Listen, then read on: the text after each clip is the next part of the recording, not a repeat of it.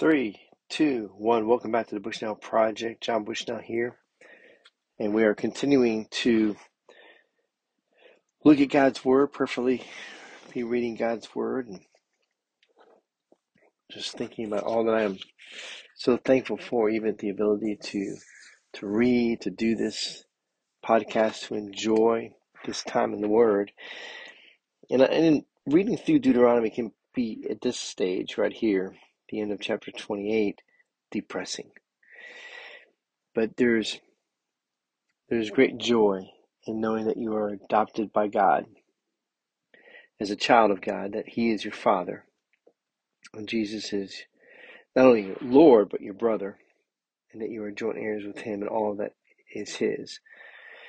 Um, and so I want us to remember that even as I read this and, um, you know, realizing what the author of Hebrews 13, 21 22 says this, May the God of peace, who brought you up from the dead, Jesus Christ our Lord, through the blood of the eternal covenant, equip you with every good thing to do his will, and work in you that which is pleasing in his sight, through the power of through the power of Jesus Christ, to whom be the glory forever and ever. Amen.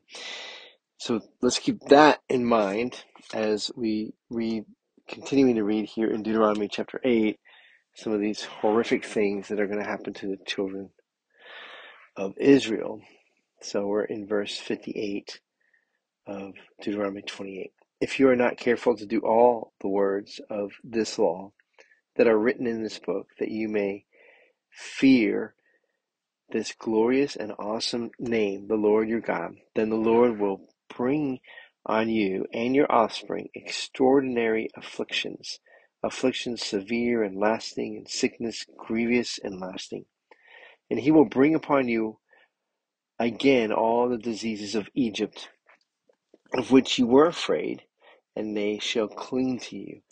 Every sickness also and every affliction that is not recorded in the book of this law, the Lord will bring upon you until you are destroyed. Whereas you were numerous as the stars of the heaven of heaven, you shall be left few in number, because you did not obey the voice of the Lord your God.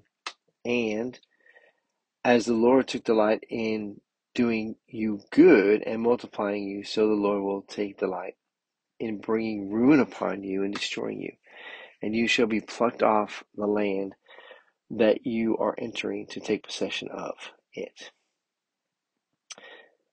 we'll read, we'll finish chapter 28. It's just a lot, right? But, you know, the thing to think about, I think for me, is that we we are blessed in many ways, not because of what we did, but because of who God is. And that's what God is doing here. He's blessing them, sending them into a land where they'll have many blessings because He has chosen them and He has chosen to do that for them.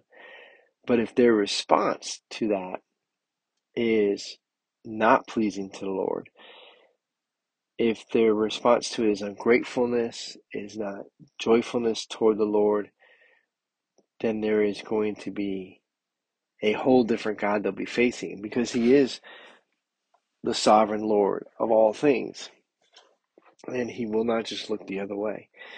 And so for us today to realize that while we are uh, His and that we are bought with a price, that He's our Heavenly Father, that we are to do that which is pleasing in His sight. So, how we worship God matters, how we respond to other people matters, how we delight ourselves in the Word of God, how we delight ourselves in in knowing God, delight ourselves in praying, delight ourselves in gathering together with other like minded saints to worship God in spirit and truth.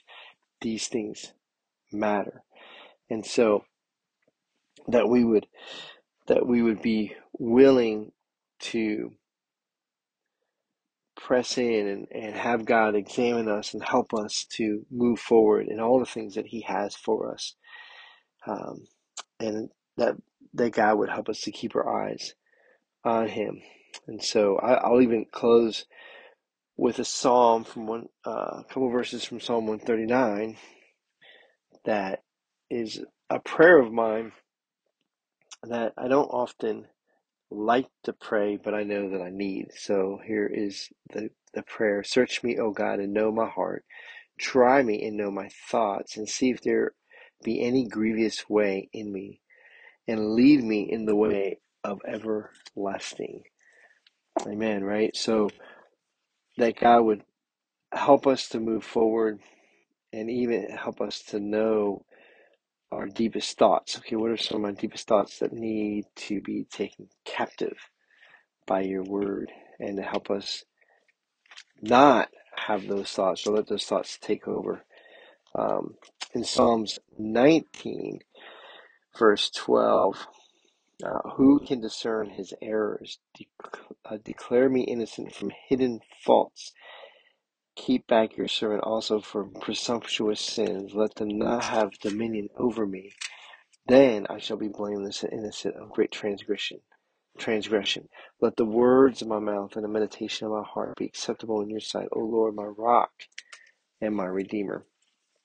So God's word is, is so powerful. It's so good. It feeds the soul. It also is good to keep us humble. Amen. God bless you guys. Have a great day. Talk to you soon.